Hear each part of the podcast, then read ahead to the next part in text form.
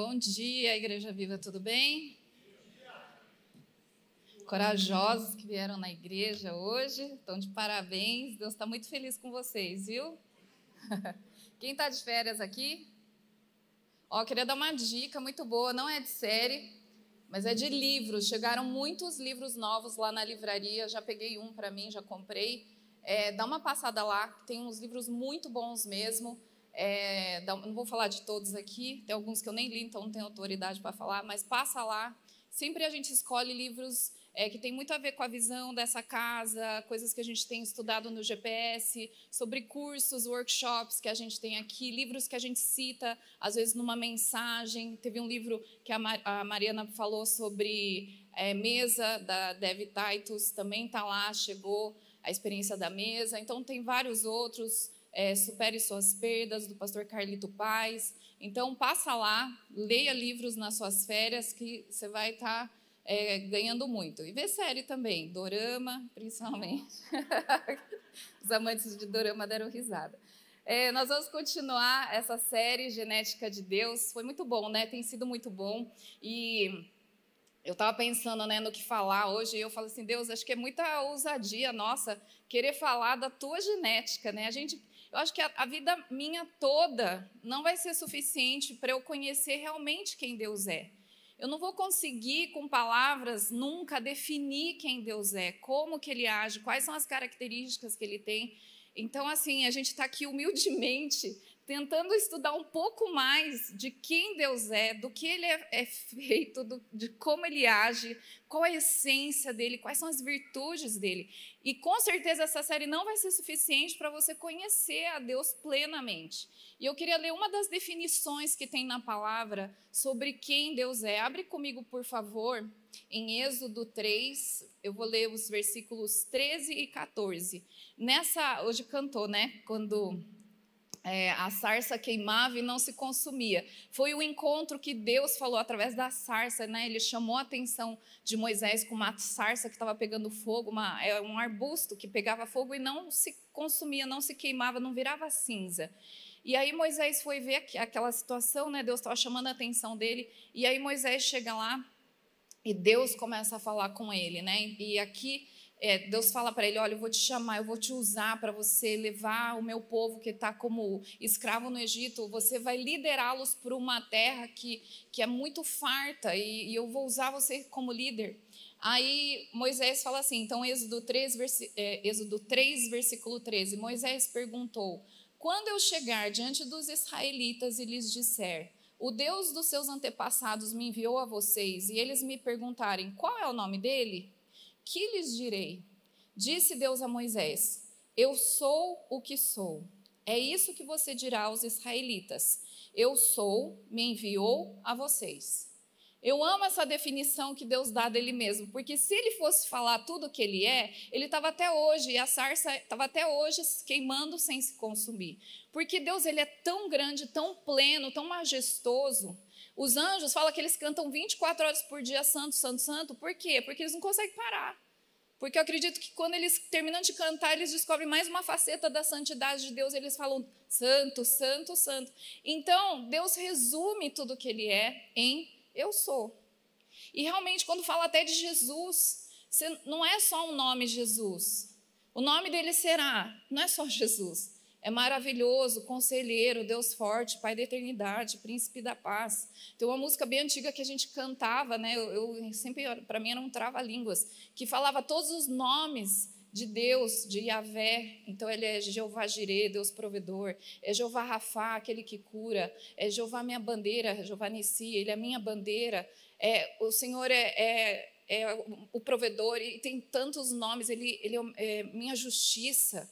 Então, tem tantos nomes que Deus tem, cada nome representa uma faceta de quem Ele é, uma característica dele. E quando Deus fala para Moisés: Olha, fala que o meu nome é Eu Sou, isso eu entendo que é um convite para a gente conhecer quem Ele é. Então, a gente muitas vezes passa por situações que a gente percebe que Deus é a minha paz. E aí eu vou passar por uma outra situação que eu falo: Puxa, Deus foi o meu consolo. Eu passo por uma outra situação e, que, e você fala, Deus foi o meu livramento. Deus foi o meu defensor.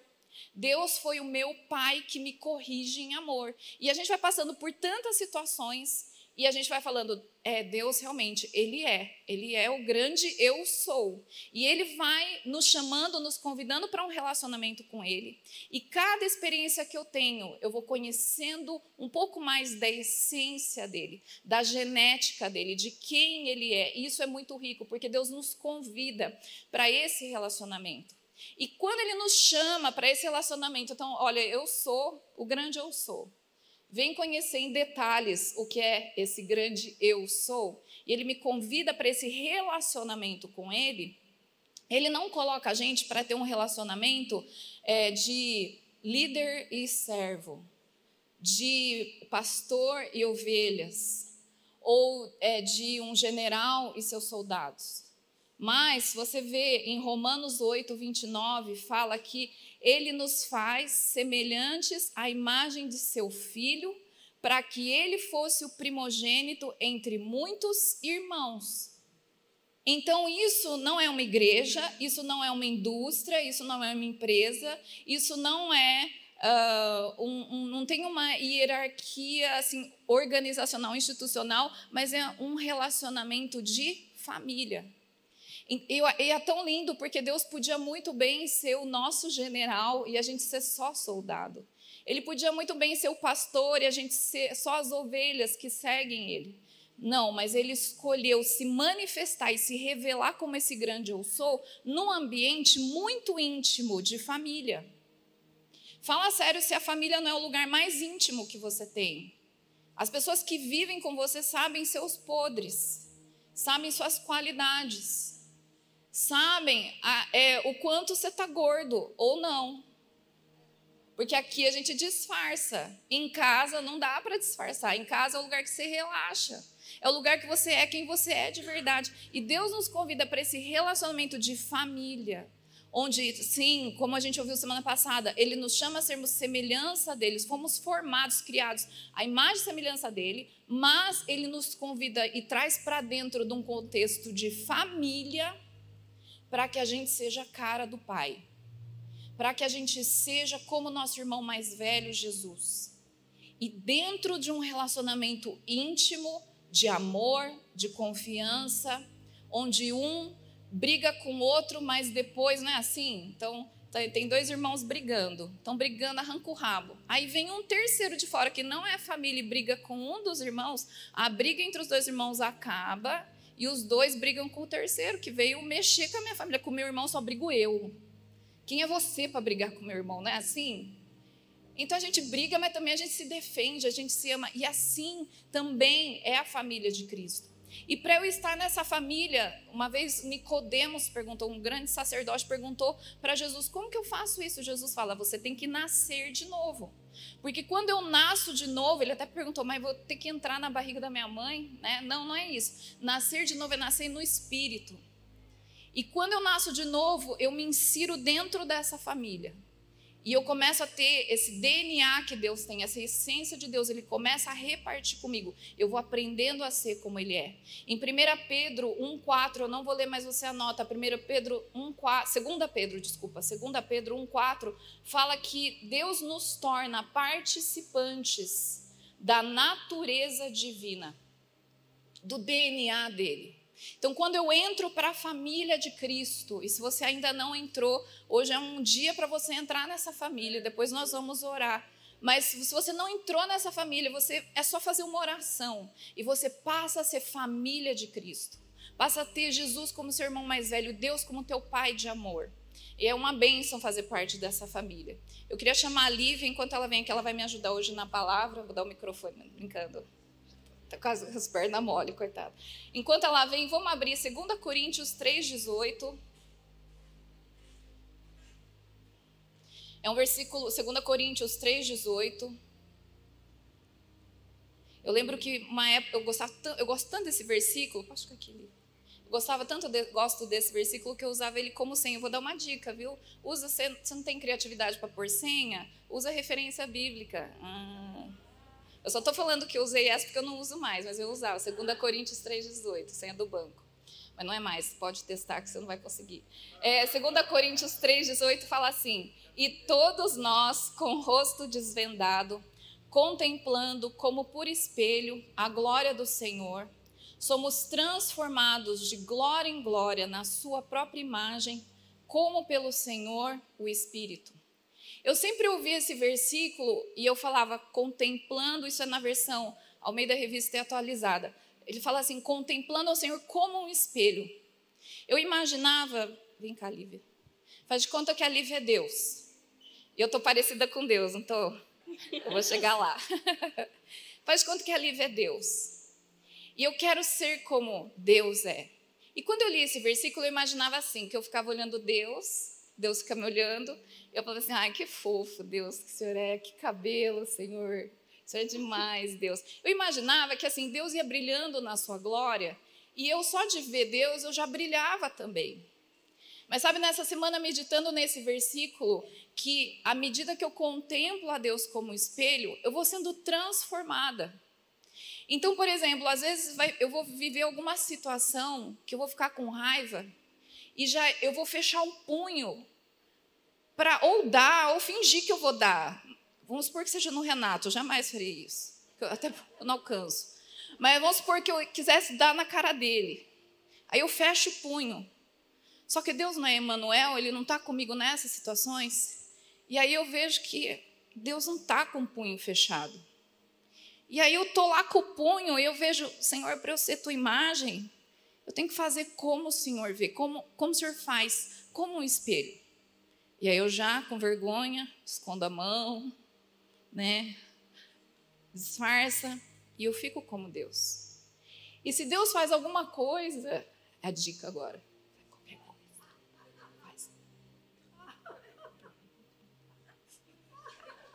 E se Deus faz alguma coisa, pega leve, Deus. Vai fazendo. A outra mão, por favor, que é que eu estou segurando o microfone. Eu vou imitando. Por quê? Porque eu quero ser como ele. Isso eu estou sendo transformada, porque vai ter hora que Deus vai para um lado e eu vou querer ir para o outro. E daí eu não estou sendo a imagem e semelhança dele. Eu não estou sendo transformada como um espelho. Mas se eu quero ser transformada como um espelho, se Deus for para um lado, eu vou também. Se ele se mover para qualquer lado, eu vou também. Ah, esperta. Obrigada, Lívia. Uma salva de palmas. e às vezes eu entendia que estar diante do Senhor é só ver Deus fazendo as coisas. Eu, da hora, Deus. Demais, o Senhor é muito poderoso. E só contemplar. Mas aqui fala que nós vamos sendo transformados de glória em glória a sua imagem.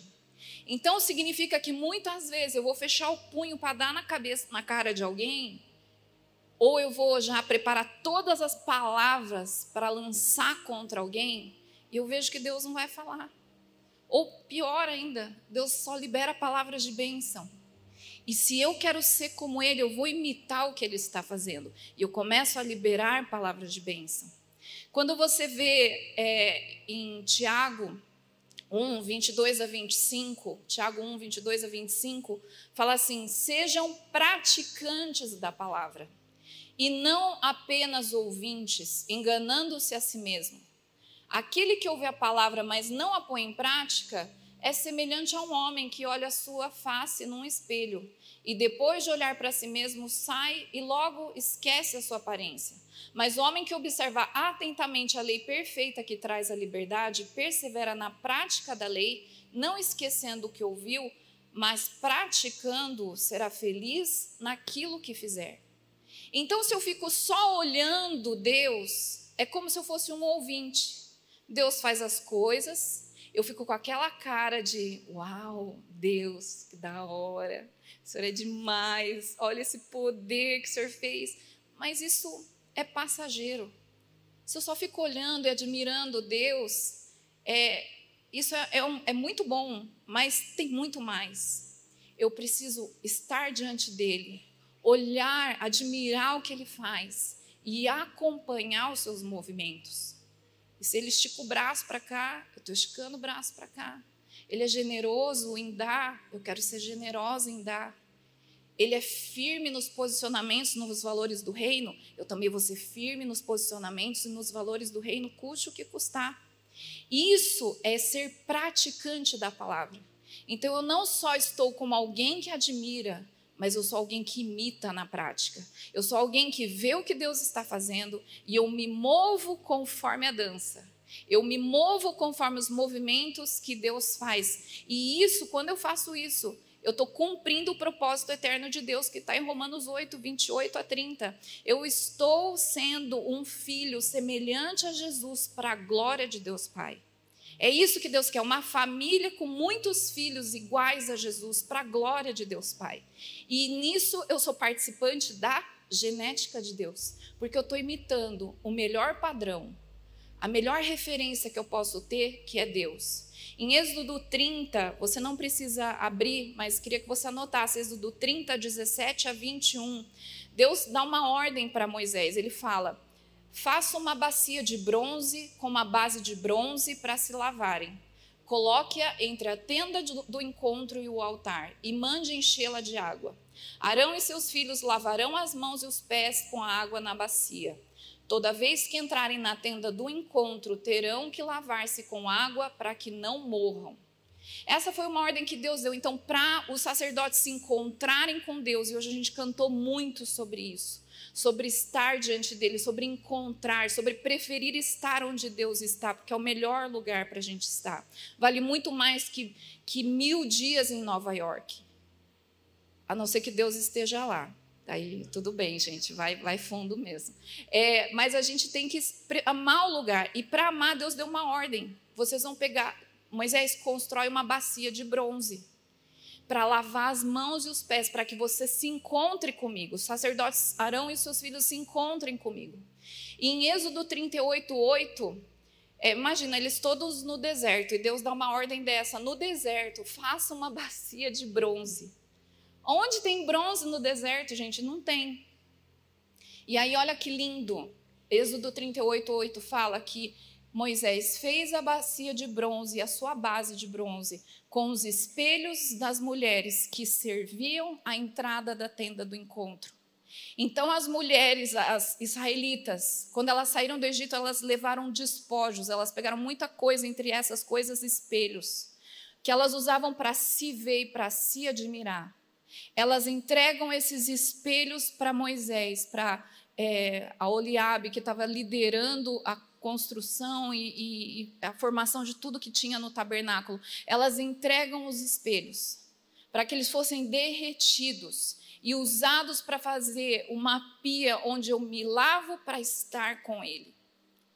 E eu estando com ele, eu consigo, em vez de ficar me admirando no espelho, agora eu admiro ele num ponto que eu começo a imitá-lo em todas as minhas ações. É nesse nível que Deus quer nos levar, a gente abrir mão da gente só admirar a gente, olhar para nós, só de admirar o Senhor, mas é, a gente admirá-lo a ponto de nos transformar, a ponto de eu mudar a forma como eu ajo e fazer tudo conforme meu Pai faz, como Deus que eu estou contemplando faz também. Quando eu faço isso, eu estou participando dessa genética. Em 1 João 4, 7 e 8, era uma música muito antiga, que é um versículo que fez uma música, eu lembro na minha infância, a gente cantava isso. Amados, amemo-nos, vamos amar uns aos outros, que vocês querem cantar? Quem cantar é porque tem mais de 40 anos. Vamos lá? Amados. Tem velho nessa igreja. E todo que ama é nascido de Deus e conhece a Deus. Não conhece a Deus, pois Deus é amor. Agora vê o melhor. Vamos amar uns aos outros. 1 João 4, 7 e 8. Muito bem, Veiará. 50 mais. Essa música fala que quem ama é nascido de Deus, ou seja, você faz parte da genética dele. É, e, e, quando eu tenho esse DNA, significa que eu estou sendo como Deus, e Deus é amor. Em 1 Coríntios 13, versículos 4 a 8, é um, é um trecho lindo, fala que o amor é paciente, o amor é bondoso não inveja, não se vangloria, não se orgulha, não maltrata, não procura seus interesses, não se ira facilmente, não guarda rancor. O amor não se alegra com a injustiça, mas se alegra com a verdade. Tudo sofre, tudo crê, tudo espera, tudo suporta. O amor nunca é, perece.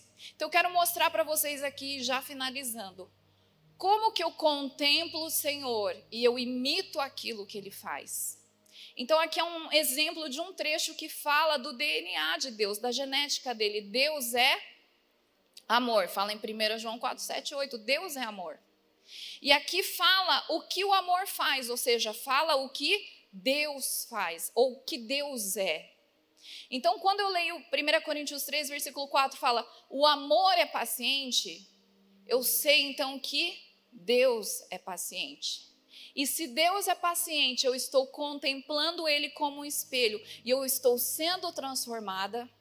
Quando eu estou para perder a paciência, eu olho o que Deus está fazendo e eu vejo Ele lá todo zen, se eu posso dizer que Deus é zen, mas Ele está todo lá tranquilo. Eu vejo que Deus é paciente. Poxa, Deus tem paciência comigo, que comete o mesmo pecado várias vezes, às vezes ao dia. Ele tem paciência comigo.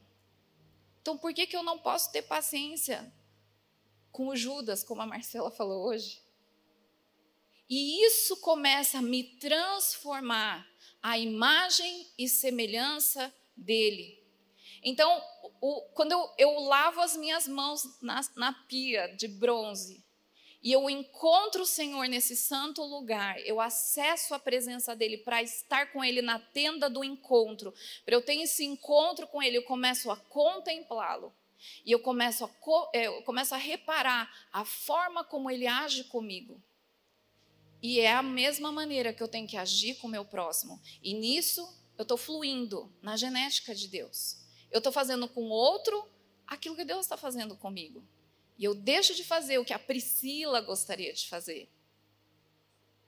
Que a Marcela estava falando hoje, se eu tivesse na mesa com Judas, o que, que eu ia falar? Eu sei o que eu ia falar. Eu ia falar aquela frase do filme: pede para sair. Pede para sair. Eu ia forçar ele a sair daquela mesa. Porque eu sou Jesus, não posso expulsar. Mas ele pode pedir para sair. Então eu ia forçar, ele pede para sair. Só que essa é a Priscila. E Jesus não só toma a ceia, como vai lá e lava o pé do Judas. Quando eu vejo o que Jesus está fazendo, isso me leva a imitá-lo. E quando a gente vê, assim, fala que o amor é bondoso, Deus é bondoso, Deus é, é benigno, ele se preocupa mais com os outros do que consigo. Então, às vezes, quando eu vejo essa bondade de Deus comigo, isso me constrange. Aí eu agi com bondade para quem eu acho que não merece. Eu agi com bondade com pessoas que eu, às vezes eu nem conheço. E eu não vou agir de acordo com a minha bondade, mas de acordo com a bondade de Deus. E a bondade de Deus, ela flui, mesmo quando eu não estou com vontade de ser bondosa. E eu vou aprendendo com Ele. Quando fala que o, o, é, o amor não arde em ciúmes, significa que Deus não arde em ciúmes.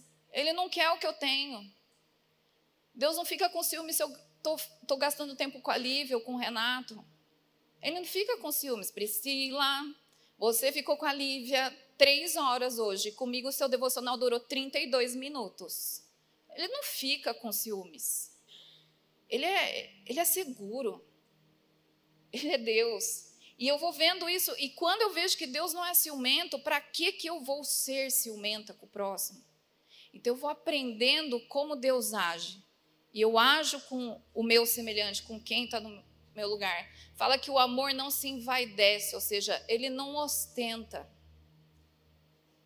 Deus tem todo o direito de falar tudo que ele é, mas ele não fica se exibindo, ele não fica é, mostrando ou esfregando na minha cara o poder que ele tem. Não, ele sempre me ama. E diante das minhas incapacidades, ele não fala assim: ai, Priscila, como você é incapaz? Meu Deus, quanta limitação no ser humano, Senhor. Ele não fica falando isso. Ele nem fica falando assim: eu sou todo poderoso. Um dia você consegue um milésimo, se eu quiser, se Deus quiser, você chega lá. Não. Ele sempre está me impulsionando. Ele é o melhor de todos. E vendo a minha falha, ele não esfrega a minha falha na minha cara. E nem esfrega o que ele sabe fazer na minha cara. Mas ele é um Deus de amor. E às vezes a gente, na nossa insegurança, a gente precisa falar e, e postar e, e mostrar para todo mundo o que eu estou fazendo, o que eu estou sendo, o que eu estou realizando, o que eu estou conquistando. Não é snob. O amor, Deus não é snob. Fala também que Deus não é orgulhoso. Ele não trata os outros com arrogância e ele tinha todo o direito de exibir o seu poder, de falar de tudo o que ele faz, mas ele nunca faz isso. Pelo contrário, ele é humilde. Ele tinha todo o direito de se orgulhar das coisas, mas ele é humilde. E quando eu quero me orgulhar de algo que eu conquistei, que eu consegui fazer, eu, se eu estou contemplando ao Senhor, eu vejo quão humilde Ele é eu vou ficar quieta no meu lugar.